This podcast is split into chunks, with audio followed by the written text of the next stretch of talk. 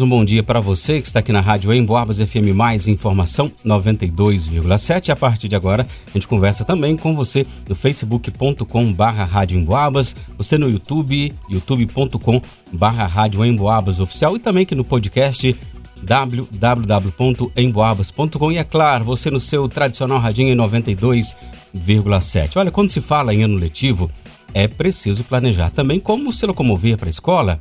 Aí vem a preocupação sobre o transporte e a sua segurança. Juntando a isso, estamos no Maio Amarelo, dedicado à conscientização da população para a redução de acidentes de trânsito. E para falarmos mais sobre esses temas, conversamos agora com o Aracélio José dos Santos. Ele é presidente do Conselho Municipal de Trânsito e Transporte da Prefeitura de São João del Rei e também conosco o subcomandante Rezende da Guarda Municipal de São João del Rei. Aracélio, bom dia. Já queria conversar com você sobre o motivo né, das fiscalizações né, e o, o, objetivo e motivo, como ocorreu né, na tarde desta quarta-feira na, na Avenida Leite de Castro, especificamente nas vans escolares. Bom dia. É, bom dia, Ângelo. Bom dia, Vanusa. Bom dia aos ouvintes da Rádio Boabas.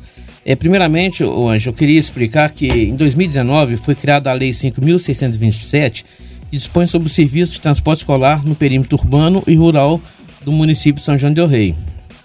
Só que, quando essa lei foi sancionada, veio a pandemia e dessa forma é, os proprietários motoristas de vans não puderam fazer o cadastro junto à Superintendência Administrativa de Trânsito, porque não estavam tendo aulas. Então o município, juntamente com a Cooperativa dos Motoristas e o Ministério Público, firmamos um TAC, dando um prazo para eles se adequarem até janeiro de 2022. Ou seja, fazer o cadastro junto à Superintendência Administrativa de Trânsito, que tem todos lá os requisitos do veículo, do condutor e do monitor, para estar tá fazendo essa prestação de serviço. É, mediante é, o cadastramento agora é iniciado em 2023, é, a gente começou a, a, traçar juntamente com a Guarda Municipal é, blitz em relação ao transporte de van escolar. É, e a gente é, focou agora no mês de maio, aproveitando que é o mês de maio amarelo, para a gente fazer essas duas ações aí, para inibir o transporte regular escolar dentro do município São João do Rei e na área rural. Perfeito, Araceli. Quais os requisitos para realizar esse tipo de transporte? Por exemplo, tem idade do motorista, tipo de habilitação, o curso de especialização e as condições também tem, do veículo, Vanusa, né? eu, eu, eu, eu, deixo bem claro que o município, ele, ele, ele, a gente tem uma lei municipal, mas essa lei é amparada em alguns códigos do CTB, como 136, 137, tem a portaria do, do Detran de Minas Gerais, que é 1498, algumas resoluções do CONTRAN, que a gente inserimos na nossa lei municipal, né? Então, por exemplo, o veículo para ser transporte escolar, ele tem que ter categoria aluguel, ou, ou seja, placa vermelha, ele tem que passar por uma inspeção técnica, é, ou seja, tem que ser avaliado por um engenheiro mecânico, ele tem que ter um laudo de vistoria técnica, acompanhado do ART do veículo. Ele tem que ter no, no, no, no documento do carro, antes vinha no CRLV é, escolar, hoje não vem, mas a gente consegue pedir que eles mandem para nós é, através do Detran, que ele está cadastrado como transporte escolar. E no caso do motorista, ele tem, a, a tem que ter habilitação D, né? Que é habilitação para conduzir é, passageiros acima de oito lugares, é, remuneração na carteira e o curso específico.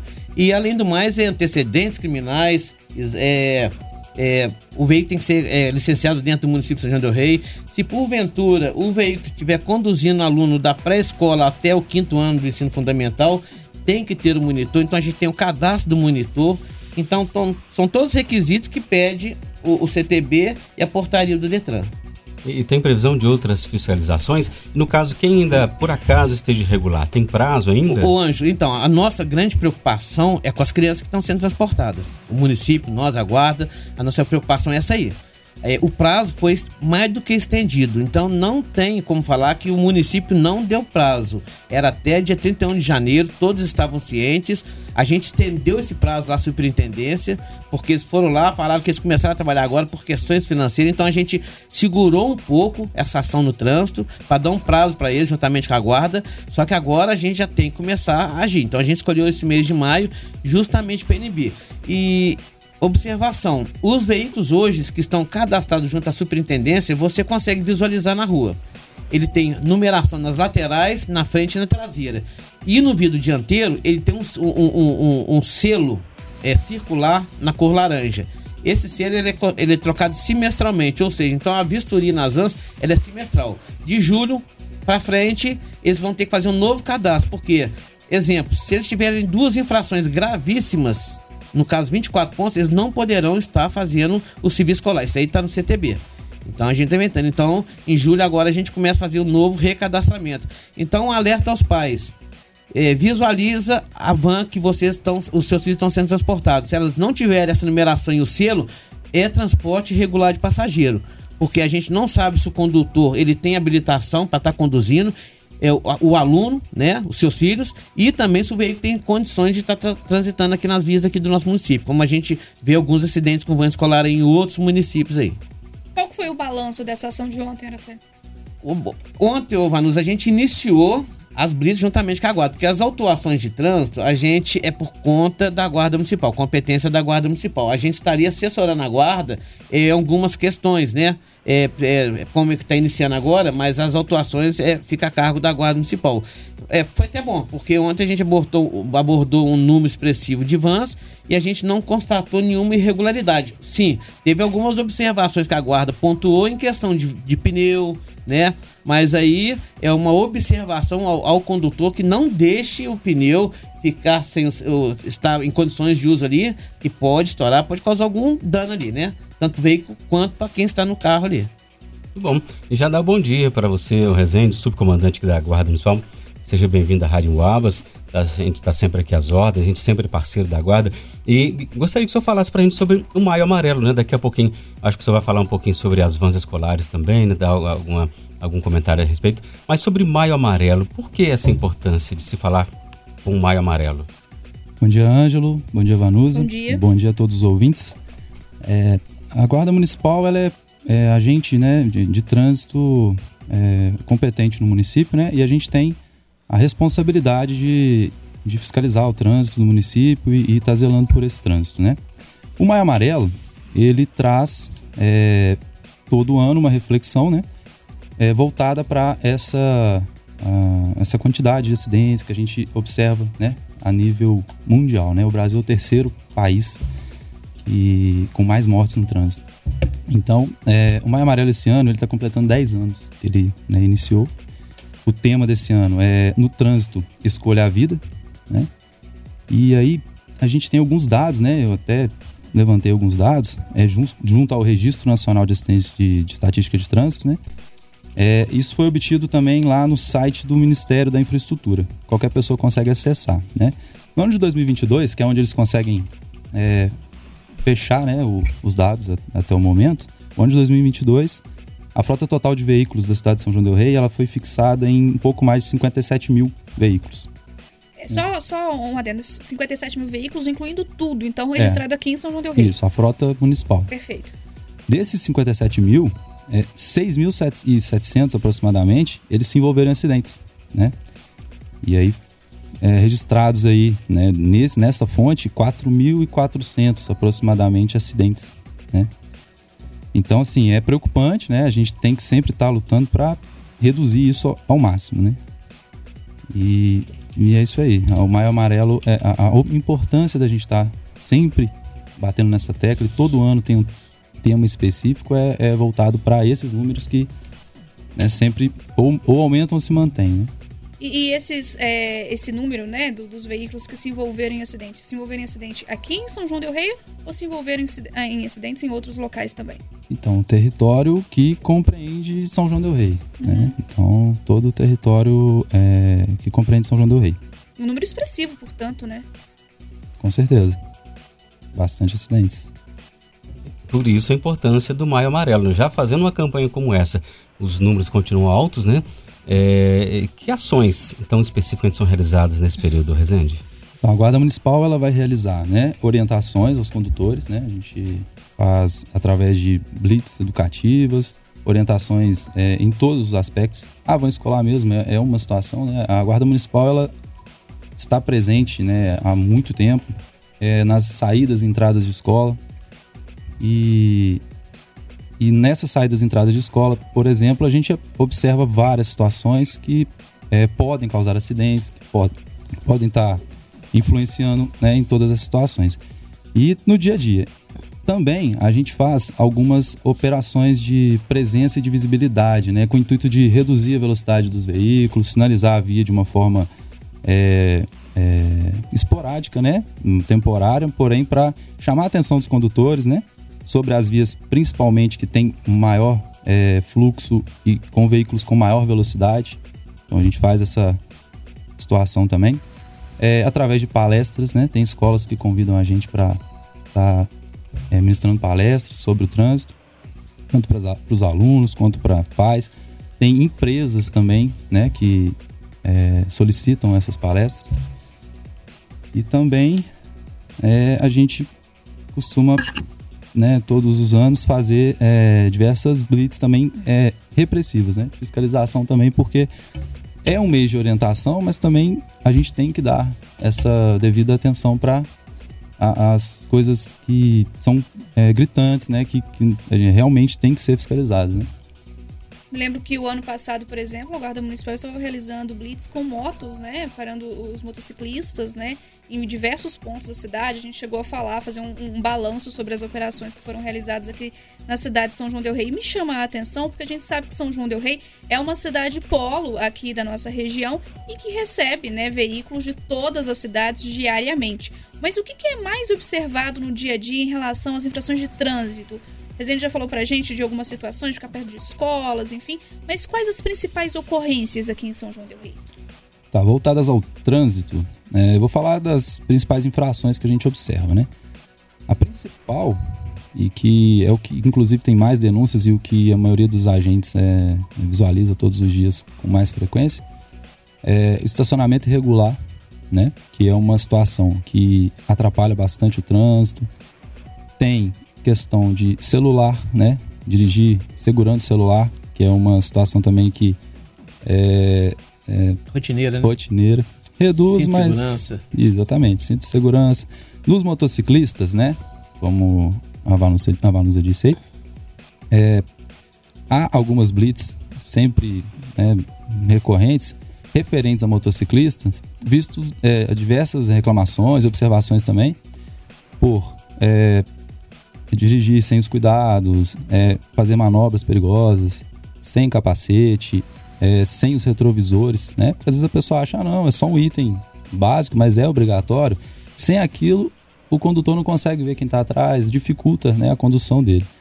Pode causar, todas essas situações pode causar acidentes e a gente, né, pelas nossas observações diárias, a maioria dos acidentes sempre tem uma moto envolvida, né? E é bem complicado para o condutor né, da motocicleta é a questão do acidente, né? Visto que ele está exposto a tudo. Né?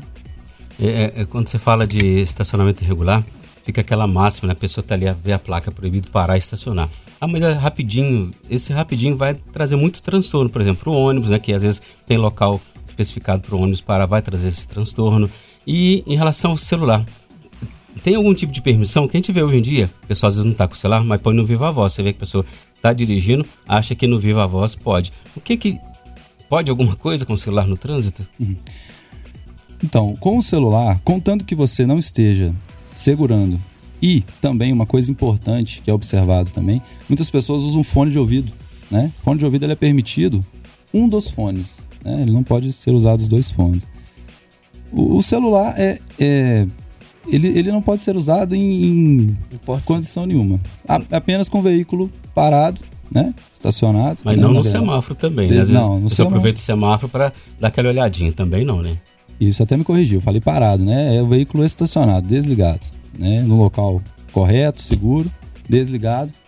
É o local que ele pode estar tá fazendo uso do celular e que a gente observa que é né, o, o, mais seguro, né? Qualquer pessoa consegue perceber que dessa forma é o mais seguro. Fora isso, qualquer outra situação, pode ser no semáforo, pode ser é, imobilizado na via, ah, tá uma, um congestionamento, eu tô parado. Todas essas situações, você tá com o veículo ligado, você tá na condução do veículo, então isso pode é, trazer algum acidente, trazer alguma situação. Então, em nenhuma dessas situações pode ser usado o celular. A questão é por causa da atenção, principalmente do, do motorista, e as duas mãos têm que ficar no volante. Mas é porque a gente vê hoje em dia, tem muitos carros que é, é, o, o, celular toca, a pessoa aperta um botão no painel e fica no viva voz. Isso tem essa permissão? É possível?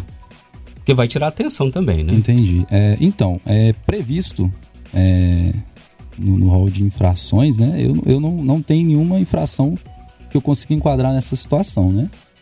A gente sempre orienta que é, não, não, isso não, não tenha a, a, isso não, posso, não pode ter a, a, condição de tirar a sua atenção. Né? A pessoa, cada um é responsável ali pelos seus atos. Se ele percebe que isso realmente tira a atenção dele, ele não pode estar usando. Mas não há uma infração que, que consiga enquadrar nessa situação, entendeu? As infrações são relacionadas a segurar o celular é, manusear o celular, que seria digitar, né? Ou utilizando-se do celular, que seria apoiado ele no ombro, por exemplo, o pessoal costuma usar e tal. Todas essas são infrações de trânsito. E uma que é, igual eu falei aqui mais no, no começo, é atrelada a isso, são os fones de ouvido, né? A pessoa não pode estar com os dois fones de ouvido, senão ela não vai perder o sentido ali do que está acontecendo. Bom, é, aproveitar a oportunidade, né? Resende, Aracélio, a gente recebe reclamações aqui quase que diárias sobre o trânsito de São João Del Rei, sabendo pela extensão da frota que tem na cidade, por como, como eu já disse, né? São João Del Rei é uma cidade polo aqui da região, então recebe um fluxo muito grande diário, né? De motoristas de outras cidades também. E, algumas, e aí tem reclamação de todas as partes. Reclamação de pedestres que diz: olha, gente, ninguém respeita a faixa de pedestre. Aí é reclamação do motociclista que diz: ninguém respeita a moto, porque nós somos pequenos, o carro passa com tudo. É reclamação do motorista que disse: olha, mas o motociclista corta por, por, pelos dois lados, fica complicado. A pessoa entra na faixa ali sem nem ao menos olhar se tem. Aí a gente tem que frear rapidamente. Enfim. Tá todo mundo envolvido no trânsito e todo mundo tem que fazer a parte dele, né? Do pedestre ao motorista, né? E ao motociclista, ao ciclista. Nós temos vários ciclistas aqui na cidade também, né? Então todo mundo faz parte do, do, do trânsito, né? Esses atores envolvidos. Queria que vocês destacassem assim, a importância de cada um fazer a sua parte ali. Por exemplo, essa faixa de pedestre. É direito, tem que procurar atravessar na faixa de pedestre, de pedestre, mas algumas vezes, por exemplo, na Avenida Leite de Castro, em que a gente tem uma avenida muito movimentada, as pessoas estão a dois metros da faixa e tentam atravessar fora da faixa, o que complica para quem está dirigindo, pilotando, né? Ou muitas das vezes a gente está ali na faixa, está esperando, está aguardando e o, o, trânsito também não para para a gente atravessar. Então é complicado mesmo cada um fazer a sua parte, né? E o ciclista na calçada, o ciclista na contramão, infelizmente, né? O, o Vanuso Anjo, é, em relação a essa questão aí, é, é o seguinte: é, todo condutor habilitado ele faz o curso de legislação. E dentro do curso de legislação tem várias matérias lá: direção defensiva, primeiros socorros, é, todas as matérias, né? e tem também educação no trânsito. Então, o motorista habilitado, ele tem que entender que o, o, a, o, o maior zela para o menor até o pedestre. Então, todos zelam pela segurança do pedestre, né? Mesmo que o, o pedestre não tem uma faixa ali, mas ele esboçou, né, através de um gesto, né, a intenção de fazer a travessia, o motorista tem por obrigação dar preferência para o pedestre, né? Logicamente que é, não é assim, é, todas as questões, que também, para ele parar, ele tem que ver como é que está o fluxo de veículo atrás dele, né? Porque senão, se ele parar de repentinamente, ele pode causar um acidente. Então, é meio complexo. É, tem um ditado que é o seguinte: você educa no amor ou na dor, né? Então, a gente espera que o trânsito seja é, educado no amor, porque se não tem jeito é na, na, na autuação. Porque, infelizmente, a gente vê é, a maioria dos acidentes é imprudência de trânsito, as pessoas que não respeitam o cidadão que está atravessando ali. É isso aí que é o trânsito, né? Infelizmente, a gente tem que falar a verdade, né? Então, a gente, é, eu acho que se o motorista for mais consciente, né? Dirigir com mais cautela, é, com mais educação, é, eu dou aula para habilitados, né? Após meu horário, então eu sempre passo para meus alunos lá, né? É, dê preferência ao pedestre, né?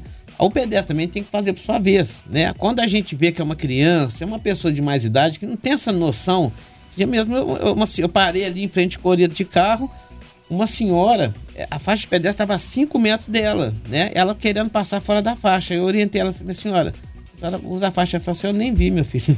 Entendeu? Então o motorista tem essa coisa de orientar também o pedestre, né? E o pedestre também, por sua vez, ele muitas vezes ele chega na faixa com fone de ouvido, ele não olha para um lado para o outro, celular e já quer atravessar. Ele mesmo está pondo em risco a vida dele. E às vezes para é. na faixa e aí a pessoa acha que vai passar, para é, e, a pessoa não passa. Também e está desfilando na faixa de pedestre, né? então assim, é, todos têm que ser conscientes, tanto o pedestre Todo e principalmente o motorista fazer a parte dele, para a segurança de todos. Isso é importante a gente observar que cada detalhe leva a, a um melhor trânsito, né?